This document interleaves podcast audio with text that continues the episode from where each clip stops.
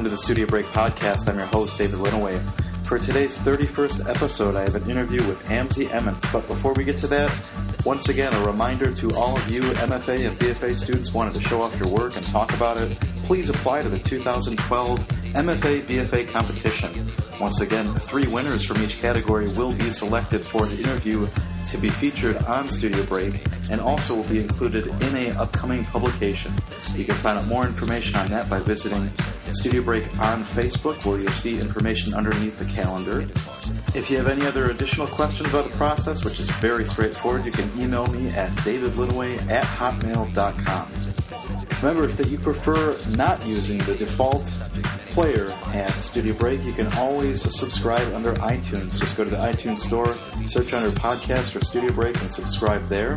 And with that being said, let's bring on the interview with Amze Emmons, an artist living and working in Philadelphia. Emmons does a number of paintings and prints, all dealing with landscapes and constructed landscapes and deconstructed landscapes. It's a really good conversation, so check it out. Just stay tuned.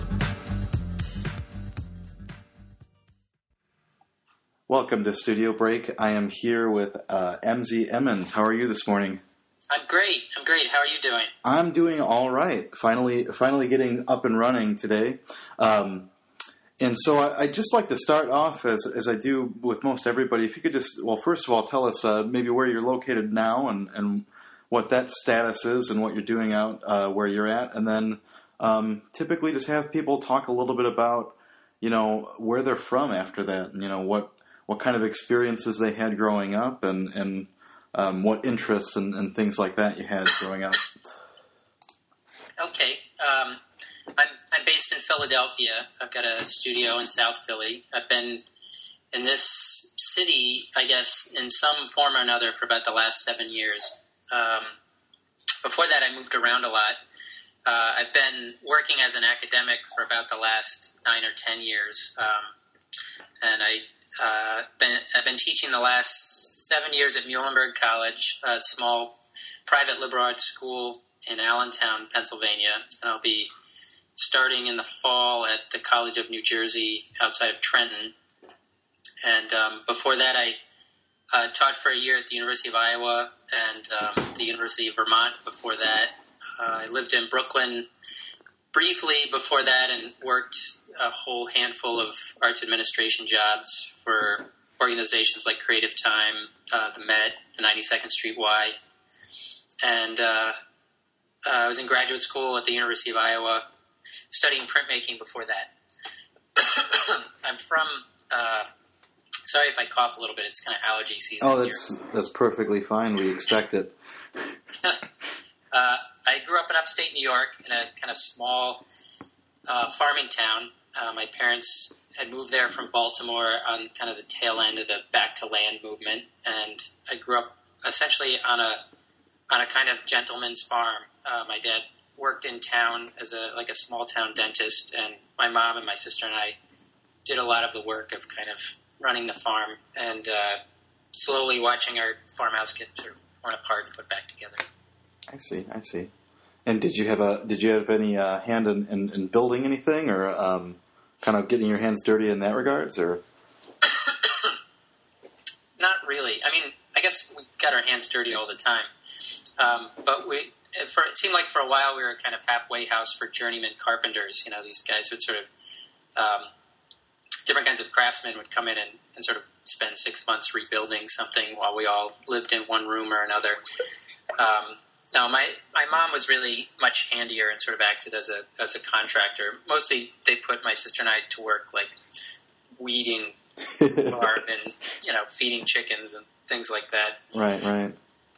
Um, and and so, what were your first, I guess, experiences in terms of uh, doing artwork or, or, kind of being involved in the arts? I, I, would imagine, you know, just like almost everybody else, it seems like everybody starts somewhat the same way. But um, any any stories there?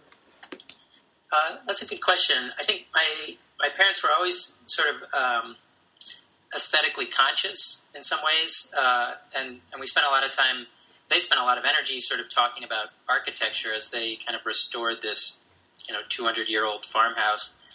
Um, so I think I was aware of it in that regard. Um, and then because of where we were in upstate New York, there was a number of artists. excuse me, artists um, who moved there uh, to get away from New York City or something like that. So there was, even though it was essentially a kind of rural, uh, kind of you know working class community, there were uh, creative types that I met when I was really young. Um, but I think I primarily became interested in sort of producing art. Uh, one because I, I sort of liked reading comic books and would sort of copy, you know, drawings of Batman and things of that nature. And and uh, when I got to high school, my high school art teacher was kind of phenomenal, and it was a really kind of safe place to sort of survive the weirdness that is high school. Uh, taking taking art classes or just hanging out in the art classroom when when they're when I wasn't supposed to be there, you know, that kind of thing.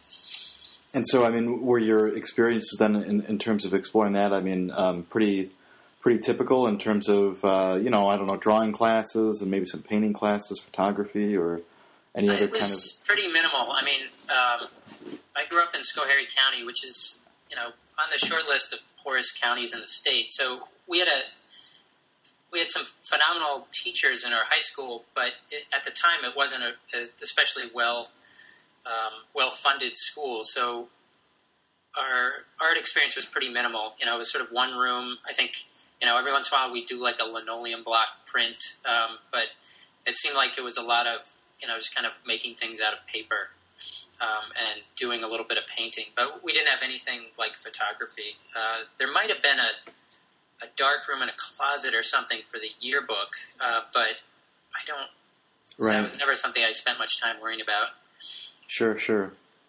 Well, and so um, did you did you know that you wanted to kind of pursue that um, in high school as something that was a career possibility? Um, and I think it's especially interesting now, um, being being a teacher and kind of thinking about the uh, I don't know the outcomes of such such things like that, getting a getting a fine arts degree or anything like that. But um, was that something that you just kind of knew that you wanted to do, or did you kind of figure yeah, it out? That's a that's a good question. I think um, the things I sort of liked doing in high school, um, you know, I sort of liked uh, reading books, you know, primarily like history and literature, and then I kind of liked clowning around, and uh, and I liked drawing. And I think of those things, I was actually only better than other people in, at drawing. Um, so when I looked to go to college, I wanted to make sure to go somewhere that had a, a reasonably good art program. Um, and I thought that maybe I would, um, you know, minor in art or take some art classes while I got like kind of a real major. It was always sort of an interest, but I, I was never quite,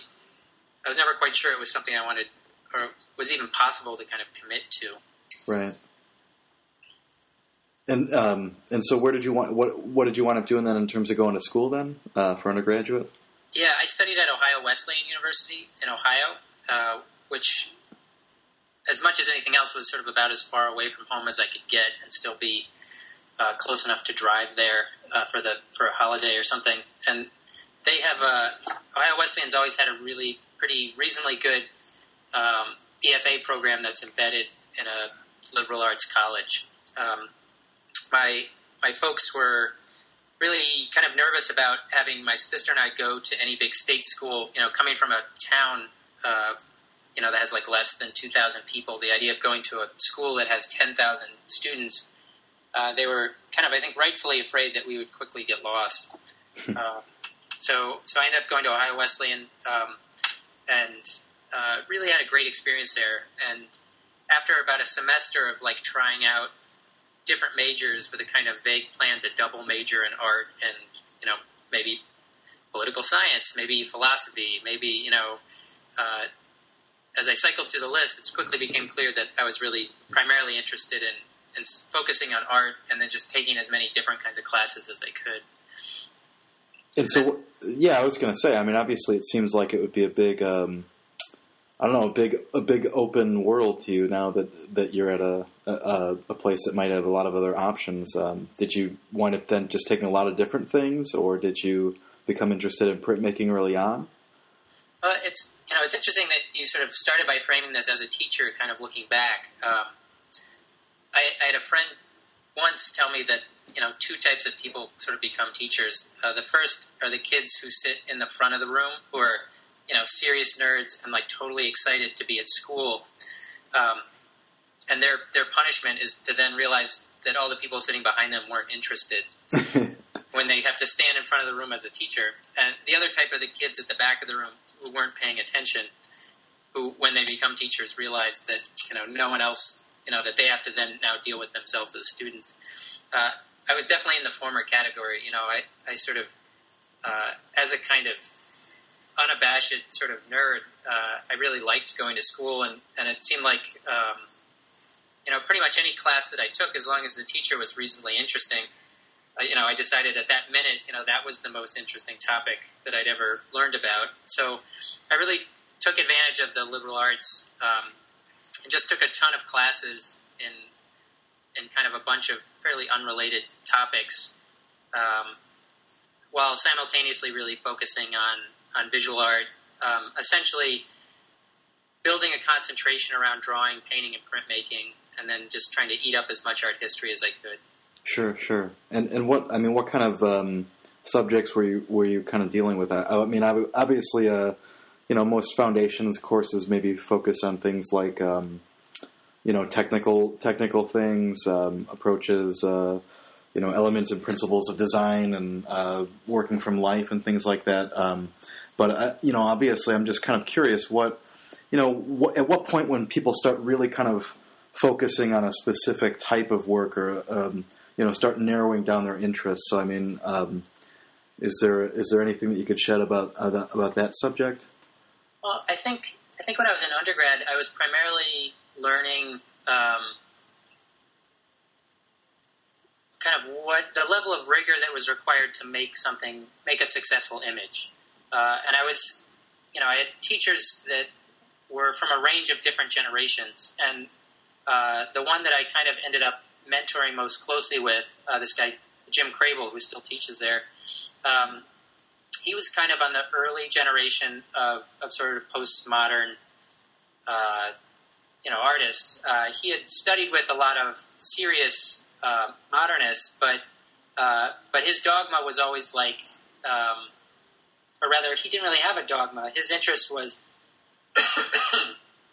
excuse me, was primarily in uh, sort of doing whatever it took to make a successful image, um, which a lot of times involved kind of you know decimating what what you'd worked on and then kind of rebuilding it multiple times and sort of pushing an image back and forth in a really ruthless way. And I think looking back, you know, at the time it was pretty difficult, but looking back, this was like a great way to break uh, someone who comes from high school with like a, a, measure of talent and probably too much confidence of a lot of crutches. Um, uh, and I see this in my students all the time, where someone will arrive who like uh, is really good at doing sort of one small specific thing, like rendering texture or something of that nature, uh, and they sort of cling to it at the cost of understanding structure or composition.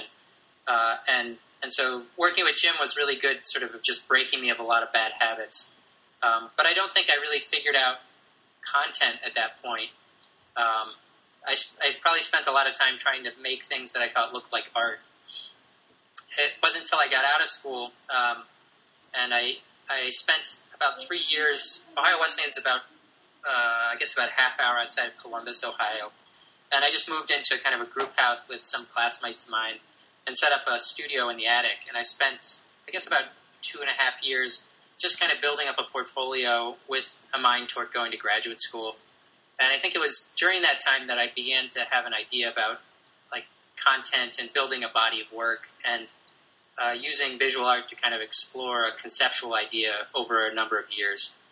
Sure, sure. And I mean, and, and again, I'm curious too because obviously, you know, um, there's only so far back your archives go, for example, on uh, yeah. on your website, and so you know I'm curious because it seems like uh, maybe themes of landscape and, and certainly this idea of you know deconstruction and, and reconstruction, you know, are, are kind of apparent and you know relate to what we were just talking about. But I mean, um, was that something that that during this period of t- two years that where you're kind of building up your portfolio, is that something that becomes I don't know uh, that that kind of gets a foothold there, or, or where did it start out? You know, I think that's where I yeah I would say it definitely began there. Um, I I think you were pretty astute and and kind of pointing out that I've always been interested in ideas of landscape and sort of where landscape intersects with architecture. Um, and at the time, I uh, my girlfriend was like very interested in um, sort of city planning and and reading about new urbanism and also just using a, the city as a kind of site for exploration. Um, she wasn't an artist, uh, but just kind of an intellectual, and uh, I just began sort of like picking up all the books she had kind of discarded, and and I guess I sort of used that as a leveraging point, like. Um, like previous to that, my art had essentially, like many people, began out of a kind of personal conceit. Um, but I think it was then that I began to understand that I could use landscape and architecture as a sort of metaphor to talk about both like personal concerns and, and kind of also larger, uh, I don't know, political ideas, I guess, as much as anything else. Um, and those would eventually become kind of conceptual or critical ideas over the years. But it, it was at that point that I began to um, you know, sort of intentionally go on walks in the city with a camera, um, with the idea of sort of generating source material that I would then um, essentially sort of deconstruct to make images. Um, it was pretty unsophisticated at the time, but I think the kernel of my practice now began definitely back then. Well, and just to double check too, wh- where were you living? Uh, Columbus, Ohio. Okay, okay. Because well, because you know, I, I, think that's one of the things that's interesting too, um, and maybe just you know, um, related to things that I'm interested in, especially landscape, and, and certainly, um, I don't know. There's, uh, you know, there's certain threads that kind of run, you know, in groups of, of people maybe being concerned with with um, their relationship and, um, the way that that changes and evolves depending on where they're living, and so. Um, it's interesting to hear you talk about that. And so, I mean, uh, one of the things that I notice in your in your kind of more recent works is that the the kind of things that you reference um, vary a lot. And so, I would imagine that the the photographs that you're kind of using or, or kind of developing to base these these works that you're doing are they are they pretty diverse in terms of you know subjects in terms of um, you know what kind of things that you wind up utilizing in a piece and is there a, any kind of process in terms of what you wind up picking? I mean, any formal strategies or conceptual Definitely. strategies? Uh, at this point, um, I guess for well, I guess I'll, I'll, I'll build it into kind of a, a narrative that both uh, answers your question, but also gives a sense of how I arrived at where I'm at right now. Um, uh, when I arrived uh, in the kind of greater Philadelphia area, I, to teach at Muhlenberg College, I first lived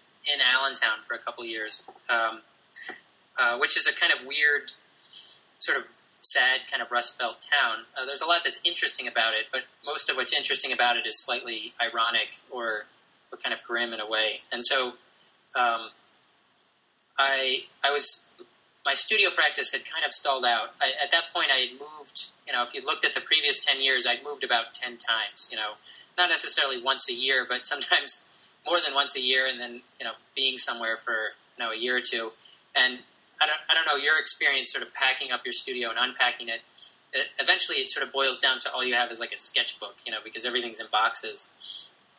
Uh, and I felt like I needed to kind of quickly start making things again. Um, uh, and I, I kind of was doing sort of self assessment. Like, you know, if your work is about place and you keep moving, uh, eventually, uh, you know, the sense of dislocation will, will sort of take over, and it'll be difficult to kind of access um, whatever place you happen to be in.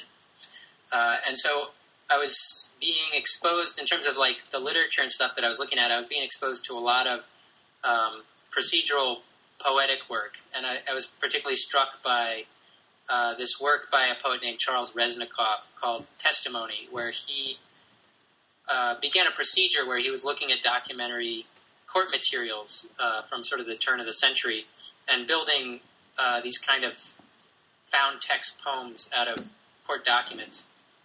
And there were these great, very concise uh, little nuggets of language that, if if read in its entirety, painted a very interesting portrait of a period of time. Uh, and so I became very interested in his work and how he was able to use kind of documentary material to kind of make bigger statements and, and also kind of remove uh, the pressure that's on the author or the artist to claim that they're making big statements because I think that's a very hard thing to claim in this day and age. So I decided I would kind of reboot my studio work with a similar procedure. Uh, I decided that uh, at the time, about the only constant that had been uh, a consistent part of my life over the last several years was getting the Sunday New York Times. so I decided that every week I would sort of do a clipping from the paper, and then I would begin a drawing out of that clipping, and that some of these would be kind of a disaster, but other ones would you know would eventually evolve into a work of art.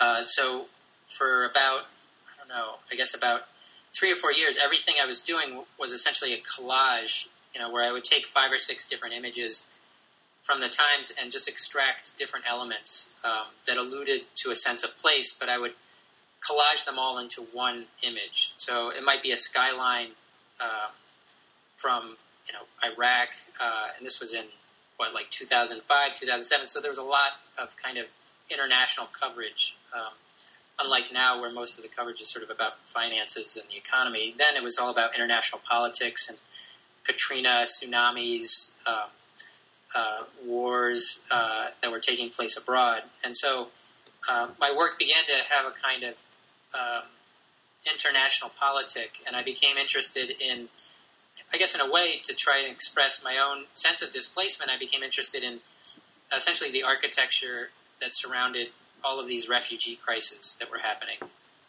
And so I was building these kind of collaged images out of that. Uh, eventually, I moved to Philadelphia, and I kind of picked up my street photography and my kind of walking in the city as a part of as a part of a way of kind of generating content. Um, and eventually, the the kind of things I was photographing in the streets of Philadelphia began to also enter into the collages uh, that my that were becoming these drawings. Uh, so then it became sort of about exploring a local sense of place and then putting it in conversation with an international kind of crisis of displacement, and, and that seemed very compelling and interesting to me.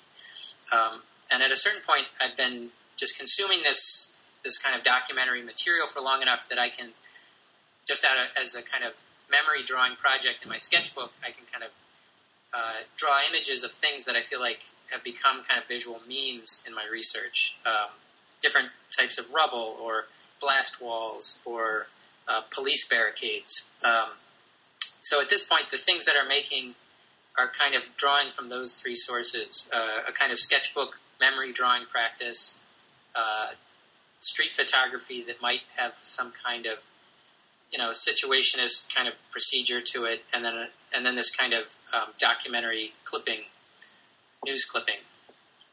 Well, and it makes me, you know, bring up it brings up an interesting idea to me in that, um, you know, certainly because because there's a number of different components to the research aspect of it. Um, did you do you wind up spending a lot of time then just drawing in terms of just learning, you know, that that process, or you know, you, are kind of talking about all these. Um, uh, really, it's like a like a vocabulary that you're developing, you know, of all these different kinds of things that you can draw, all these different types of things. Um, was was there any like like specific times where you're maybe more focused on more observational work, um, you know, in person versus working directly from more like a photo collage, or um, was it always more of I, I, don't know what was that like? I mean, um, and I, obviously, like we were saying before, I mean, it's something that you know you might start out very traditionally by you know drawing still life and, st- and stuff like that. But I'm just kind of curious the the relationship of drawing um, into that to developing that language? Yeah, that's a that's a good question.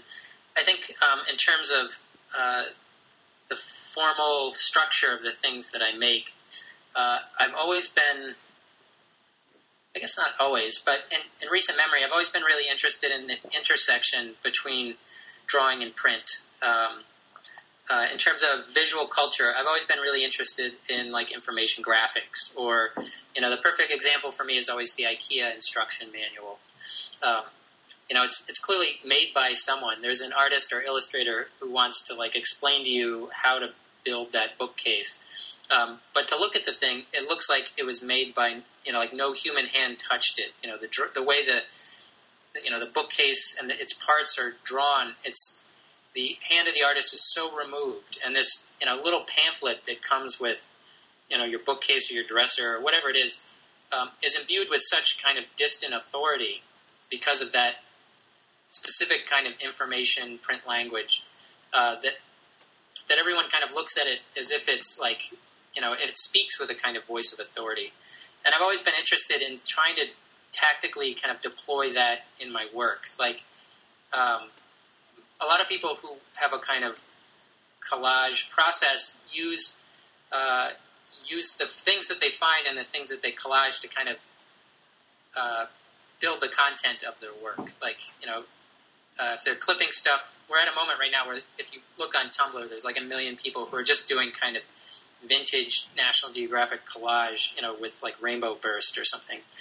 Um, and they're very specifically talking about nostalgia, you know, because by clipping an image out of an old magazine or an old book and then collaging it, uh, people will look at it and they'll immediately recognize the signature. You know, in, a, in an age of Photoshop, if you make a collage out of something that's from an old magazine, it, it, will be immediately clear to everyone that it's about a kind of nostalgia. And I'm not interested in nostalgia in the least. And so, by sort of attaching to this um, uh, this kind of information graphic language, um, I'm interested in sort of making something that seems out of time.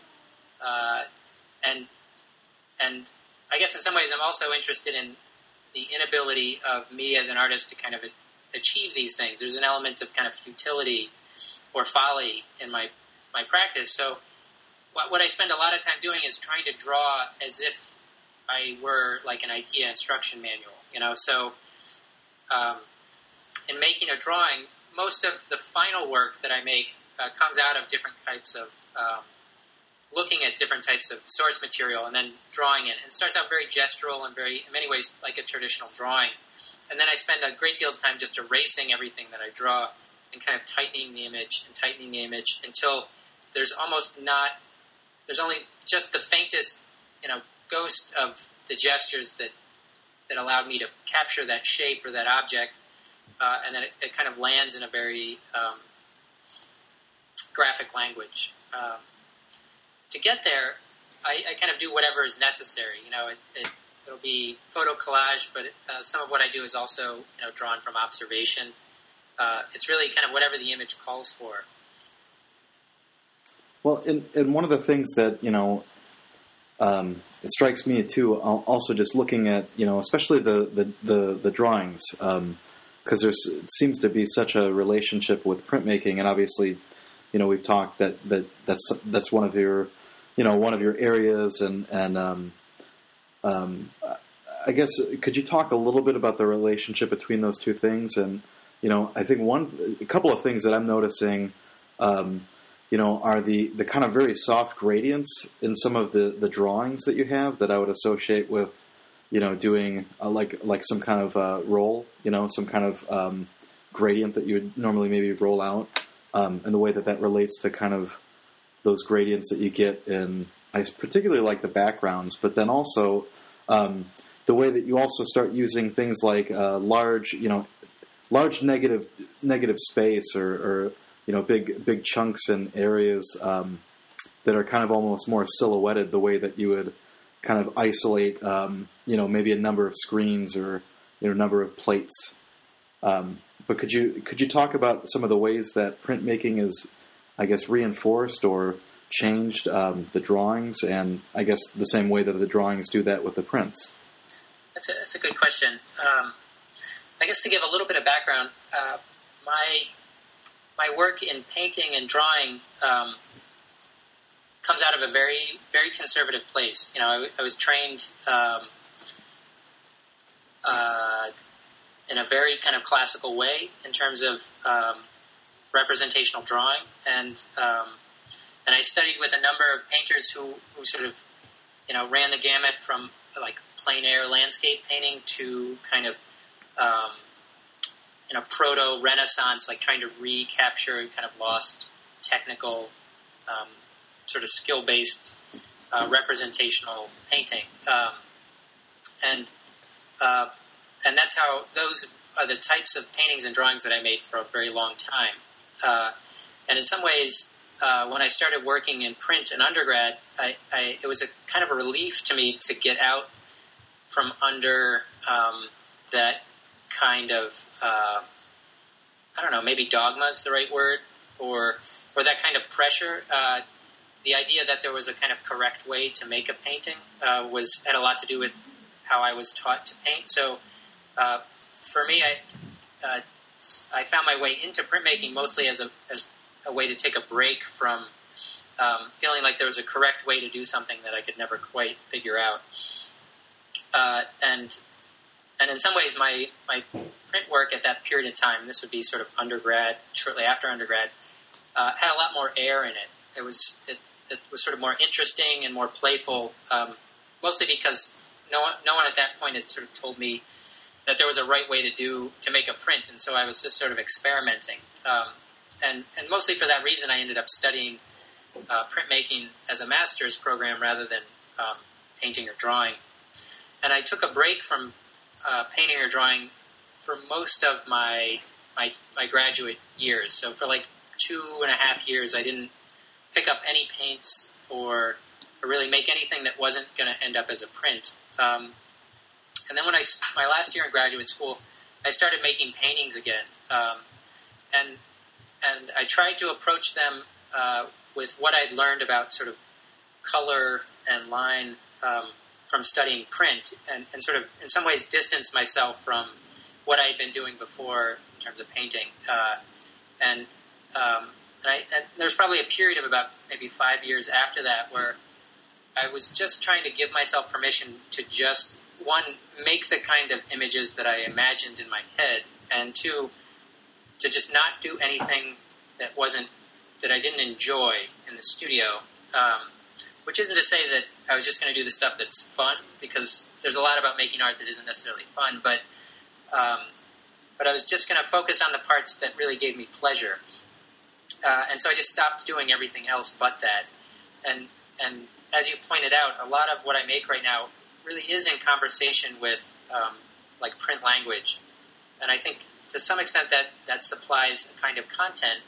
Uh, like as you pointed out, you'll look at what I'm making, and it might remind you of uh, of like uh, a Japanese woodblock print, or uh, I spent a lot of time looking at kind of 18th and 19th century, um, you know, commercially produced advertisements like Lautrec lithographs and things like that, where you'll have a big flat of color that defines a negative space, and then sort of something happening in the foreground. Um, and so I, I, sort of just took decided I would just take everything that I was kind of interested in and pour it into my work and just stop doing all of the stuff I'd kind of been doing because I someone at one point had told me it was the right way to do it. Right, right. Yeah, so what I have now is essentially this weird hybrid, you know, where I'm spending a lot of time uh, using pencil and gouache and acrylic to kind of recreate uh, images that are in a large part in conversation with uh, the history of printed language. Over the course of the podcast, um, you know, we've been talking about how work evolves in different ways, and um, and I was just talking to you about the the way that you know, as a graduate student or you know even an undergraduate student, you're trying to you're trying to connect and, and make some kind of meaning for yourself, you know, that allows you to keep continuing to make the work that you're interested in, and so.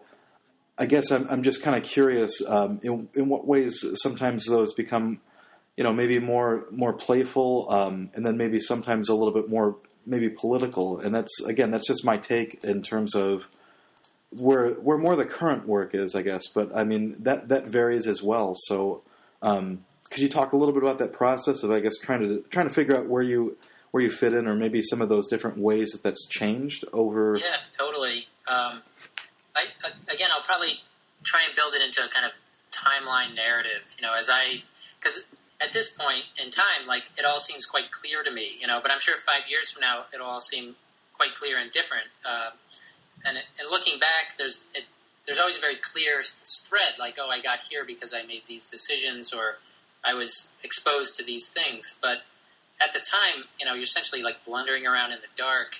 Um, so uh, to begin with, in, in undergrad, I, I I mentioned earlier that I was sort of making things that I thought looked like art, uh, and that would be sort of a formal description. A conceptual description would be kind of like things that were mostly overwrought and didactic, and like trying really hard to like say something, uh, but not doing a very good job of, of doing it. You know, when I think about the the books that I enjoy and the films that I enjoy, it's often ones that are more subtle and complicated, and maybe leave the person uh, who's experiencing that that work with um, a sense of complexity rather than a clear sense that like you should be thinking this. Uh, and so it's always been a kind of goal of mine to find that level of complexity in my own work, but it's taken a long time to get to a point where I feel pretty comfortable with myself. So one thing I decided after leaving undergrad is that the problem, and I can distinctly remember this sort of you know epiphany moment, where I, I realized that I was trying to make, um, for example, let's say a painting, and, and I was trying to cram an entire movie into that painting, um, and it ended up being you know kind of a god awful thing, and so I decided that I would give myself permission to instead make film stills. You know, so I would work in a body of work, and each and the pressure on each individual image would be that much less because if you saw all of them, you might get the big idea that I was interested in.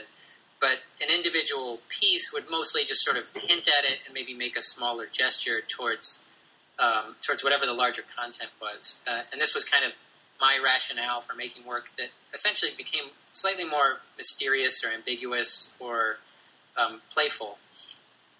Uh, and uh, to attach that to what I was actually doing, um, after college, I became very interested in urban sprawl, and so you know I made a lot of pictures of sort of highways, um, and and that was the work that got me into graduate school. And I and I continued to pursue that the first year or so of graduate school, and then, like many students, I began to deconstruct what I was doing and kind of break it down into little bits as I tried as as my classmates and my and my mentors did what they were supposed to do, which was essentially pick it apart, you know, and then I I kind of put it back together in a much more kind of leaner place where I realized that you know the thing about landscape that was most interesting to me was architecture and the way architecture could be a metaphor to speak about issues of politics or power. Um, and after graduate school, for a period of time, I focused uh, on a really specific body of work on kind of like airport interiors, like airport waiting rooms, because they seemed so such a good example of the thing I was kind of excited that I sort of discovered this idea that a built environment could be, you know, code for control. Um, and but then after September 11th, my work took on a very different meaning than I had intended it. Um, this was interesting to me because it was an important lesson that you know ultimately you you have almost no control over what happens to your work once it goes out into the world. Um, and I decided two things: one, that I would stop making work about airport waiting rooms because it was talking about something I wasn't trying to talk about, and and two, I would stop trying to have a really specific idea about content, and I would I would mostly just try and um, uh, involve myself in the research because I really enjoyed going to the library and just sort of hammering through books or, or sort of burying myself on the internet trying to learn about something. And I would just try to meditate on these things. And then when I went in the studio, I wouldn't worry about it. Like I would just assume that these things that I'm, these ideas, these concepts, um, whether you know, social or critical or political would come out in the work, and uh, and that's kind of been my approach to sort of critical content since then. Um, I spend a lot of time when I'm not in the studio, um, you know, just trying to get smarter about the subjects that I'm interested in. Uh, you know, wading into some you know critical theory, but also. I, I guess responding to my own background in the liberal arts and just reading anything that sort of is compelling to me uh, in different fields, uh, whether that's like a um, you know work of literature or poetry or nonfiction or you know some kind of critical art theory piece. You know, just kind of consuming all of it. Uh, you know, with as much time and energy as I can put toward that, and then and then whatever happens in the studio should be more playful. Like this is a way in which I've sort of tried to let myself try to be more generous with myself and and just let um, connect, trust my intuition, I guess. And this is something that I that for me has only happened with a great deal of sort of practice and maturity. I think um, I, I have a great deal of faith in in my audience to figure out what I'm doing, um, and I'm not totally concerned if they get it or not. Um, I'm more interested in kind of posing questions. You know, looking back at who I was in undergrad, where I was very interested in making statements. You know, and claiming that I knew something about the world. You know, the older I get, the more I realize I know less and less about the world. Right. And I'm much more comfortable with kind of complexity and ambiguity. And I think the work that I make now in terms of content, like I'm really trying to put things in conversation with each other that I don't know what it means for them to be in conversation. I trust that by putting them in conversation, that something interesting will come out of it. Um, and sometimes that ends up being a little more gritty, and sometimes it ends up being a little more silly. And that's just a reflection of my own personality, I think.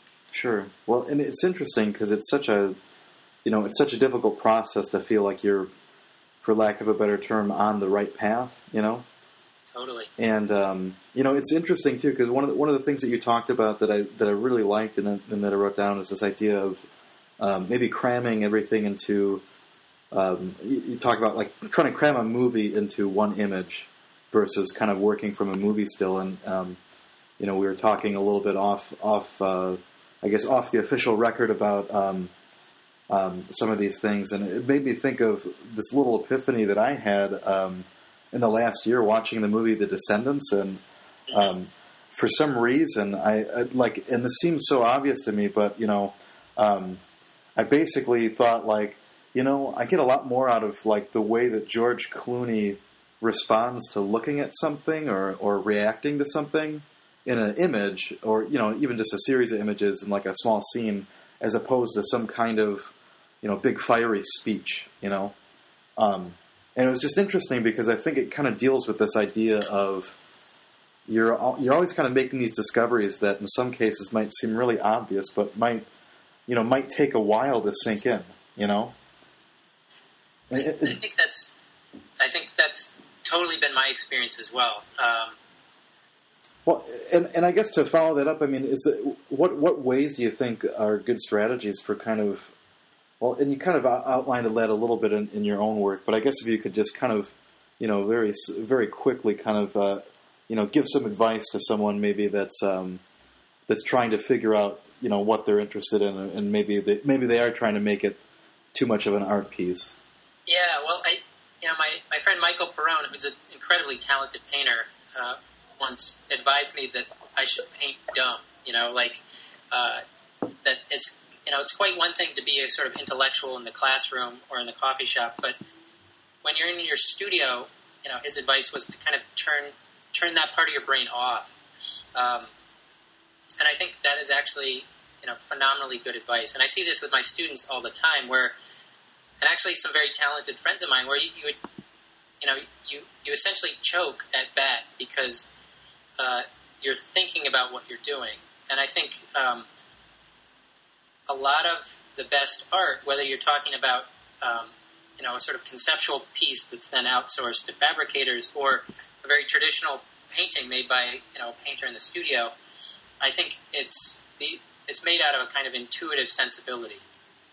I think I think as a, um, I think really great art is made in a kind of uh, you know a sort of flow state, like a similar state of mind that an athlete might experience, um, and and all of the work that we do before that moment is essentially the training and the preparation. And I think what uh, what we you know um, I, I'm, I'm reading this book right now about sort of innovation, and they, they talk a lot about the the adjacent possible and this idea that um, you know that sort of everything you expose yourself to becomes uh, a possibility, um, and that the, the sort of more you expose yourself to things, uh, the more possibilities that you have in terms of your innovation. And I think that's that's totally true. Um, and I also think that you cannot necessarily access that innovation or those possibilities if you're sort of thinking about it. You know, it's like swimming.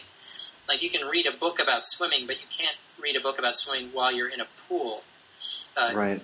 you have to sort of focus on not drowning, right? So, um, So you know, oftentimes with my students, I'll advise them to just trust themselves and like try to turn their brain off. You know, I think uh, for me, I, have often had um, situations where I would spend a lot of time driving, and I've gone on some like incredibly long road trips, and I always feel like I do some of my best thinking in that state, like either driving or maybe walking, um, and that's because like a good portion of my brain is preoccupied with you know not driving off the road or not tripping over the sidewalk and it kind of opens up space. You know, like the the neurotic part of my brain gets sort of um, caught up in, in the physical activity, and, and, and that's when you know my, my kind of like reptilian brainstem can actually start having good ideas and, and sort of promoting some kind of um, interesting conversation between all of the things that I've been sort of consuming. Well, and this is maybe going to be me going a little bit on a hunch, but you kind of just said something there that, that, that perked my interest. And you know, we, we've talked a little bit about you know more traditional methods of research and and exploring um, you know uh, critical theory and, and, things like that.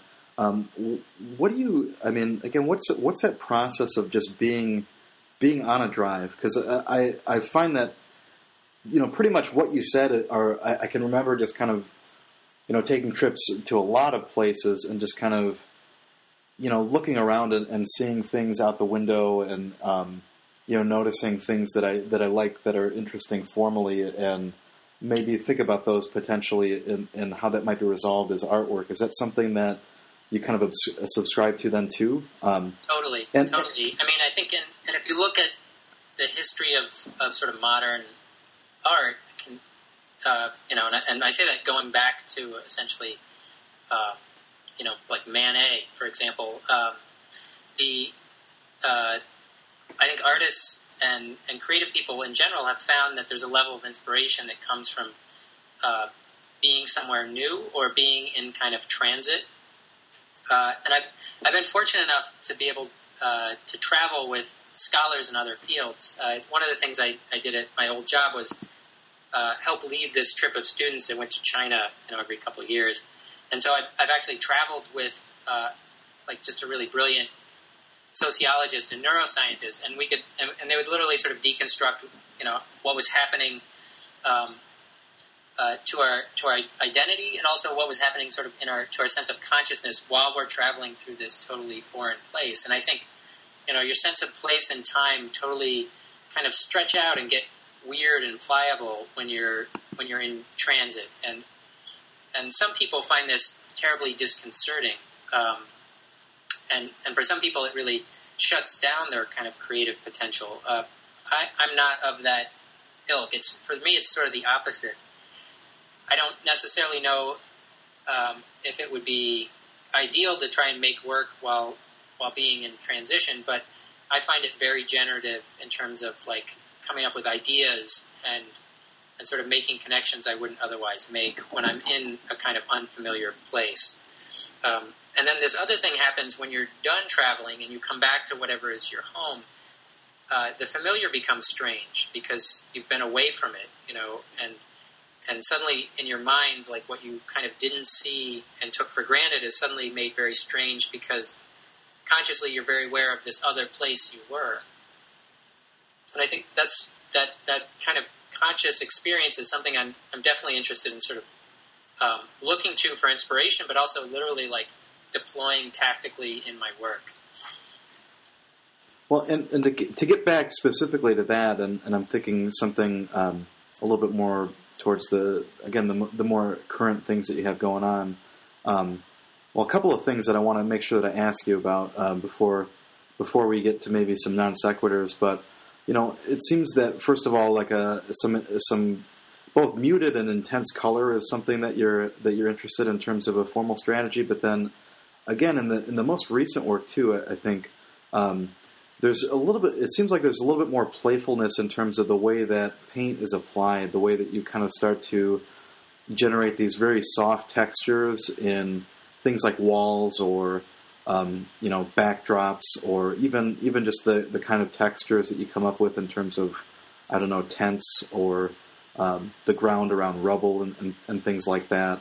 Um, uh, is is that kind of stemming to some of those ideas that you're talking about in terms of the the IKEA catalog, um, in terms of kind of filling in that that kind of um, that linear kind of structure kind of based drawing? Um, yeah, what's, what's that so. relationship I mean, about?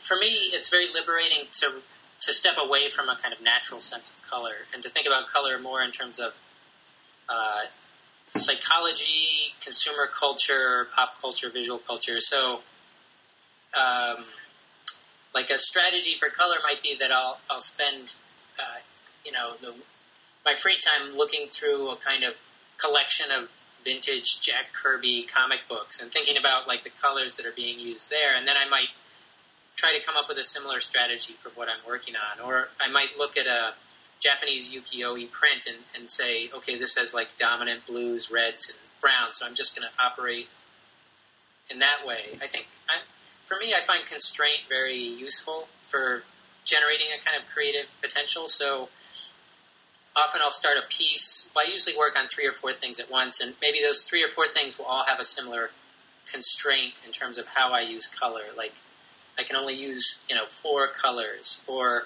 the colors need to be very flat and graphic. Um, the second part of your question, which was about uh, a kind of emergence of, of sort of um, I don't know, maybe more texture or something that's uh, like maybe more painterly.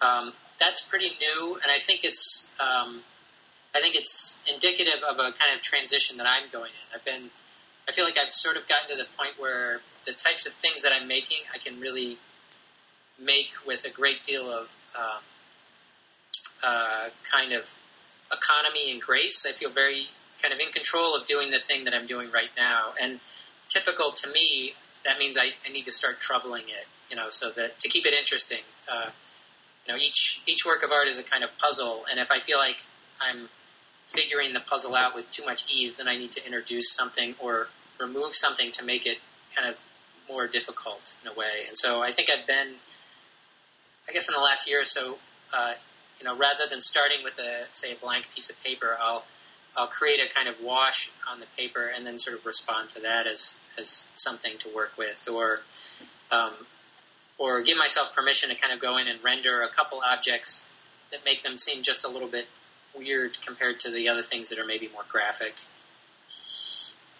Well, and and so you know, kind of getting back to this to, to the some of the subject too, and, and some of the the ambiguity that you kind of create through this through the way that you're that you're generating these images. Um, do you get like a pretty wide range of reactions then to them, where you have people that I don't know, because because again, some of the some of the images you can really kind of you know maybe ascribe to something that might be, oh, this is you know um, some part of Afghan or you know like like Iraq or something where they've got barricades up all around the block and um, you know there's there's some kind of element of Americana moving into you know something that looks completely I don't know more more like a post apocalyptic you know kind of uh, I don't know like every, everything's gone to hell for lack of a better terms. I mean, do you do you get a lot of different reactions in terms of what people bring to to your work then too?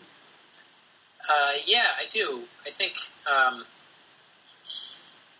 uh, there's one piece in, in my mind that sticks in particular where, you know, I, it was uh, the image itself was a collage of like a skyline with the uh, Baghdad Hotel, which was a hotel where many journalists stayed during the war in Iraq, along with like shipping containers and uh, water bottles that I kind of sampled from uh, news footage of Katrina. You know, like empty water bottles are often a signifier for displacement. Um, and someone looked at this and they're like, "Oh, this is clearly some commentary about um, Basel, Miami, the art fair Miami, um, because there was a palm tree.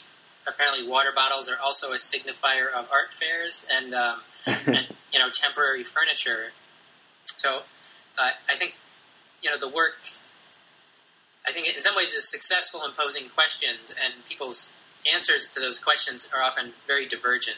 Um, I think I don't know. I often think that uh, you know the, the, body of work before I began kind of exploring refugee architecture was a kind of critique of modernist architecture, and it was mostly sort of interiors. And in some ways, that work was a lot more commercially successful. People um, were more willing to kind of live with it. Uh, whereas now, I think a lot of people respond very positively to the work, but it's I think it's a little bit challenging uh, to to a lot of collectors. So the people who do end up, um, I mean, I get a lot of positive feedback, and it's I've been asked to use my work for different things like book covers or editorial illustrations.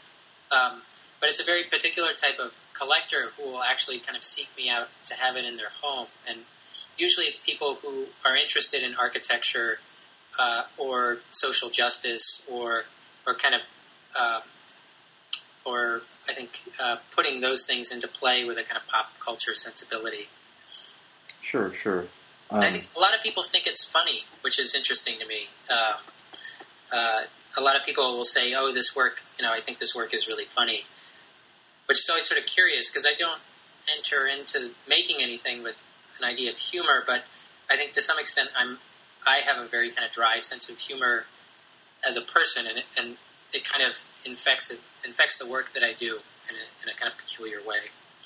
Well, and and I guess I, I don't necessarily know that I you know I see that humor either, but I definitely see a um, you know a way that you could really kind of play up the way that um, you know you're really removing at least to some degrees um, any real specific place, you know.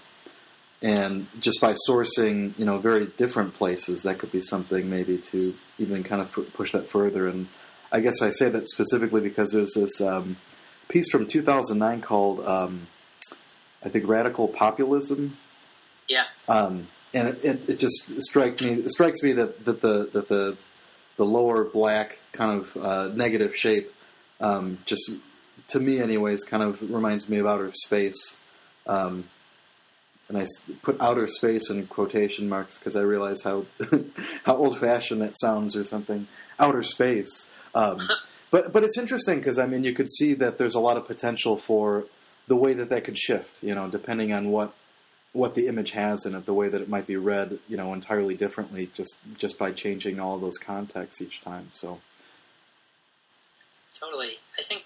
Um, I, you said a number of interesting things. I mean, uh, my the, one thing that sort of is is hasn't been said is that there's no people in my work. You know, it's work about. I'm very interested in talking about place, um, I, and I think I'm also interested in making work that's about a specific place that doesn't exist but could. You know, that seems familiar but is not of a specific locale. Um, I'm very conscious that um, by making work that is sort of overtly about things like refugee crises.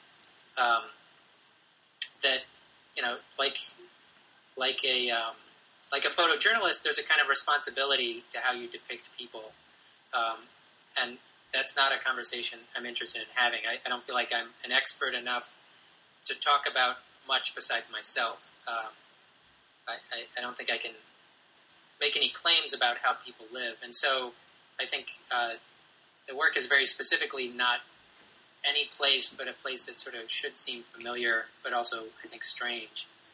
Um, and I think I use you know color and composition and essentially like figure ground relationships to that, that you were pointing to just a second ago to kind of create a, a sense where of possibility and, and kind of dislocation.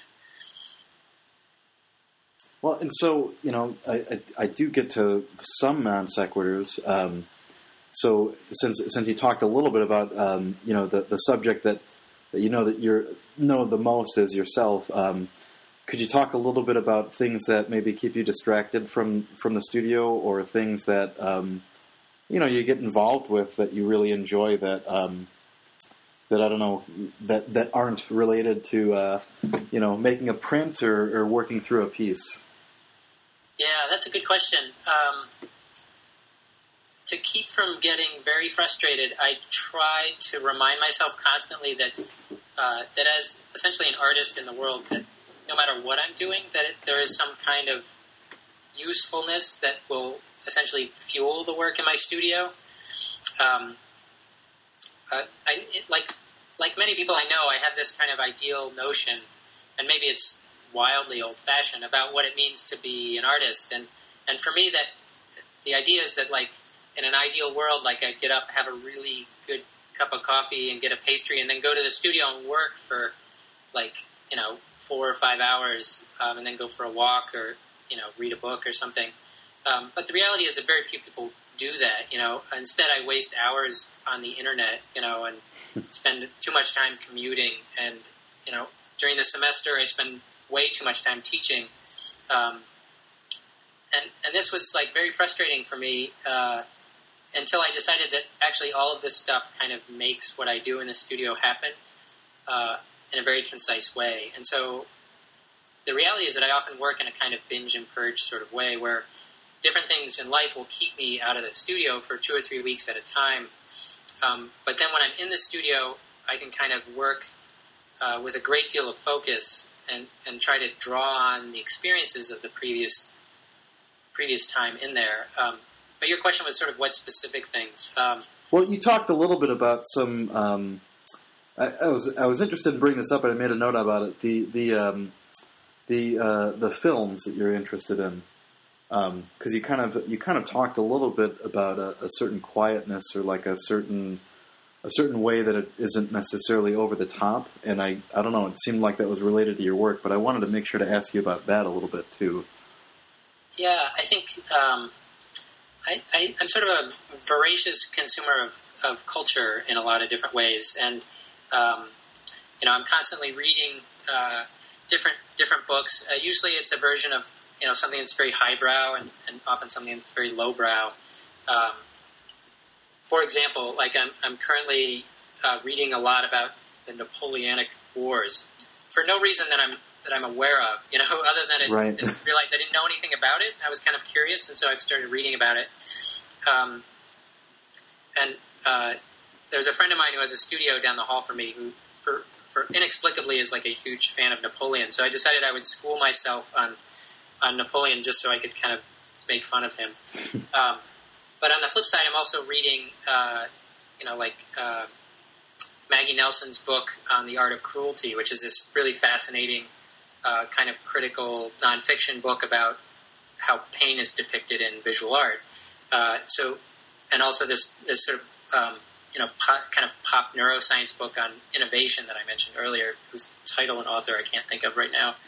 Um, you know, so it's, it's that kind of like highbrow, lowbrow thing that I, I that I'm just interested in. Um, I also uh, am an editor and contributor to Printeresting, this art blog that sort of focuses on print and design and visual culture. And as part of my my sort of work on that project is, you know, any given week there's like a hundred different blogs that I follow. So I'll spend a good deal of time on a on a reader, blog reader, like a Google reader, just scrolling what you know what people are kind of talking about at the moment. Um, and then in terms of film, I mean, Philadelphia is sort of a very peculiar city in terms of its relationship to film. It's definitely not New York or Chicago. Uh, there's one company that has a lockup on all of the cinemas in Center City, and they primarily show sort of art house films that are, you know, not necessarily the ones that are amazing that only go to New York, uh, but a lot of sort of second run art house films. Um, and so, whenever possible, I go there. Uh, or, you know, like I can't wait to go see the Avengers because I feel like there's going to be, you know, a spectacle of that capacity is going to be like totally fascinating and hilarious and, and entertaining. Um, uh, not that there's necessarily going to be anything that comes from that that's going to influence my work, but uh, I guess that's just the kind of stuff that I sort of consume. Um, you know, uh, left to my own devices, I'll, I'll look at like uh, you know noir films or you know you know any kind of like Criterion collection, like certified smarty pants movie. I'll, so if it's on Netflix, I'll watch it. But then, you know, I'm equally interested in in what uh, you know what pop culture has to offer. Well, and, and just a, we've only got a couple of things, and I just want to touch on this one little thing before I, I move on to just a couple of other other questions. But um, when I look for music for your for your uh, for your episode, what kind of music should I be looking for? Oh, that's a good question. Um, right now, um, I'm trying to think what's on heavy rotation. Right now, I'm listening to um, what I what I'll sort of loosely describe as like uh, French cafe music from like the 40s, like anything with an accordion, you know, that I can find on Spotify uh, or Pandora. I'll sort of listen to, and then I'm I've also become interested in the way that you know we're in this kind of curious moment where everyone is a curator and curators are artists, and I feel like that um, that phenomenon started in hip hop culture with a DJ or a producer who would sort of put their stamp on an album. Um, and so I'm sort of spending a lot of time trying to listen to things by like uh, Dan the Automator and um, and Danger Mouse, and just trying to figure out how they kind of create uh, a body of work by influencing the way other people produce their work. Because I feel like that that concept is now kind of dominant in the art world and also you know in, in other aspects of our culture. Sure, sure. So I'm sort of moving back and forth. Uh, you know, again, sort of highbrow, lowbrow, like um, right, right. Exploring that aspect of hip hop while also kind of binging on weird vintage French music. well, I think you know those are those things that we're all pretty guilty of. You know, guilty pleasures, I guess. Um, I mean, i am a big fan of uh, Survivor. Um, partially because of the Rocky Four movie, which happens to be pretty amazing. Um, uh, particularly if you're ever if you're ever at the gym um, and need a good uh, training montage sequence to keep you motivated. Um, but, but before I completely derail things, just got a couple of other things left. Um, um, are there any any recent exhibitions or shows that you've seen that have kind of uh, influenced you or kind of you know maybe you would you could endorse to go have somebody check it out. And again, this could be something that didn't occur even say in the last year. I mean, it could be something a couple of years old or older. I don't know.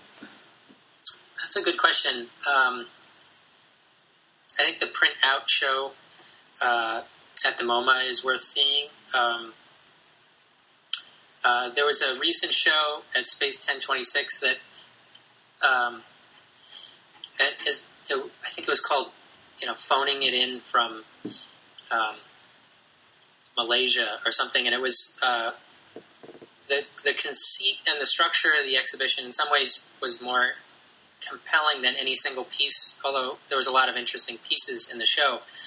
Uh, what I found most interesting is it was an exhibition of work that had entirely been emailed um, from one artist to another artist who then curated a show on the other side of the world. Uh, and I found that kind of fascinating, um, totally interesting. Uh, I, I was lucky enough to attend a talk at the Queens Museum by an artist named Scott Hug, who's mostly known for producing a kind of high end art zine called K48. Um, and he had recently discovered uh, this uh, American sort of poet and collage artist named Bern Porter. Um, and so that was it was really great to hear him talk about that influence. You know, it wasn't really an exhibition so much as a kind of slide lecture as event. Um, but there was something really gener- generative about hearing an artist sort of discover a kind of obscure cultural figure and then make work in response to it. Um, and I don't know. It, I think we're at a very strange time to like answer a question like that. You know, I think in some ways the most amazing thing that I see is like any 10 minutes on Tumblr. But at the same time, the most forgettable thing that I see is any 10 minutes on Tumblr. Right, right.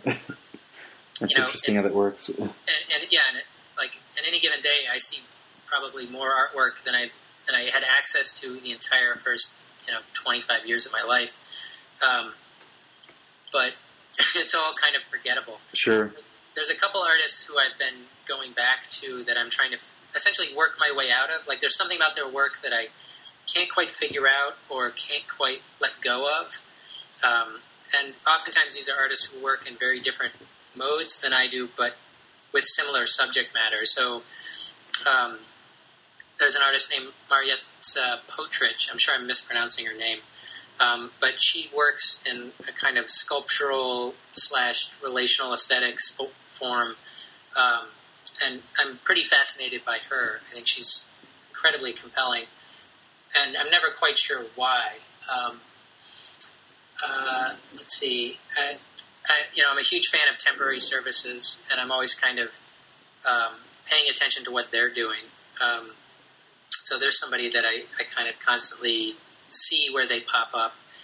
Um, uh, there's a, a, Spanish artist named uh, Francesc Ruiz uh, who is part of the Philagrafika exhibition in Philly, um, and he works with a lot of printed material and and sort of comic book language and, and sort of stages things that are neither object nor event. And I can't quite figure out his work, but I sort of adore it. Um, and then uh, Superflex is this like Norwegian group who deal with economic systems as a way of producing work. Um, and I was on this kick last year where I, it was like I c- could not read enough about um, the sort of birth of the modern stock market in Great Britain in like uh, the 16 and 1700s. You know, it was like this kind of obscure uh, tangent I got obsessed with, and so they're kind of one of the one of a small group of artists who are dealing with economic systems as a form. Uh, and so I was sort of very interested in them. I can never quite figure out what they're doing until they've done it, you know, and each piece is sort of different than the one before it and in some ways it seems smart and inaccessible. So I've been trying to figure out what they're, you know, what the hell are they up to. uh, so it, that's the kind of stuff that I that I look at all the time conceptually. Uh, Stephanie Syjuco is a really talented Bay Area artist who also works with kind of exchange and economic system or systems in general as a way of producing work. Um, so, excellent, so excellent. Um, yeah, they're people I'm pretty obsessed with. Well, and whoever said obsession was bad in, in some regards. Yeah, yeah. you know, when you're 12 years old and it's a girl in your social studies class, it's probably not healthy. But right, right. Well, you know, with the tools of the internet, it's all okay. Well, and especially if we check into your studio and see, you know, you know, just little notes and, and things scribbled everywhere, then even even that's probably a good thing. Totally. Um, and then, so the, my last question is just if if uh, if there's anything that you want to talk about coming up that you're interested in, um, in terms of uh, exhibition or some projects that you're working on that we should look forward to. Uh, there's a couple things that I'm going to be spending the summer really focusing on. Um, maybe I'll say three things. Uh, the first is as part of the Printeresting collective, we get asked to kind of produce events and exhibitions a lot, and so I I have the good fortune of being uh, part of the group of people that's curating a, a show of uh, small press publications and zines that's going to happen at uh, Art Space in Portland, Maine this summer. Uh, and that should be a lot of fun. There'll be like, I don't know, anywhere from 60 plus artists um, or zine makers or, you know, poets or comic book makers who are going to be sending us stuff that we're going to be displaying there that'll then become part of the permanent collection of the exhibition space. So I'm, I've been working on that a lot lately, and I'm really excited about that exhibition. Um, also, through uh, through my gallery in New York, I, am lucky enough to show at uh, Kesting Ray, which is a kind of great downtown space that shows a lot of uh, work that deals with place and um, uh, in a very interesting way. Uh, and so through them, I, have been able to participate at this um, this exhibition at the McColl Center that'll happen at the end of the summer, where uh, about I think six or eight artists are going to come and make work, mostly installation based work that's um, for an exhibition that's going to dovetail with the Democratic National Convention in Charlotte, North Carolina. And I'm really looking forward to this. Uh, there's a lot of really amazing artists who are participating uh, many of them who work predominantly as uh, street artists or um, installation artists in, in, very different ways than, than I produce things. So I, I think it's going to be great fun to work with them and produce something for this exhibition. Uh, I don't think the exhibition has a title or a kind of web presence yet, but it'll be pretty cool.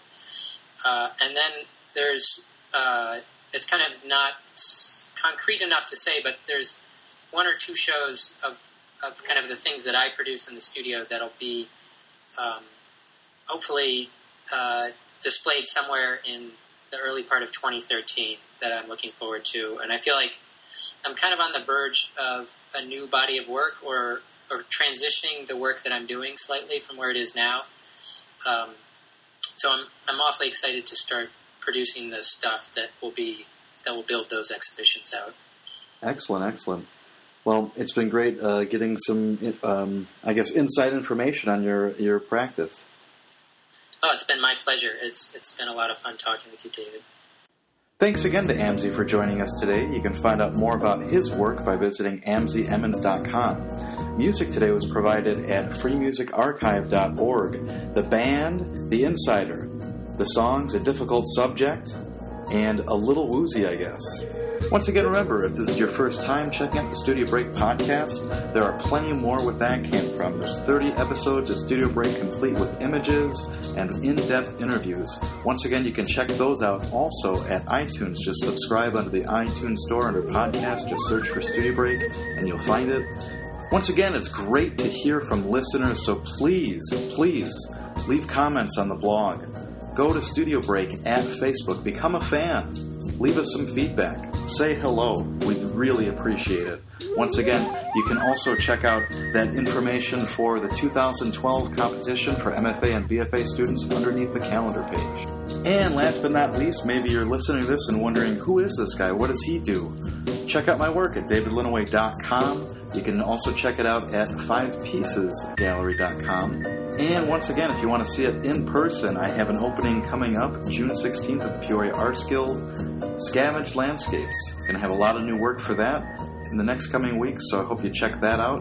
But once again, we will be returning with new interviews weekly. So please keep coming back. Please say hi. Leave us some comments and some feedback. We'd really appreciate it, and we'll talk to you real soon.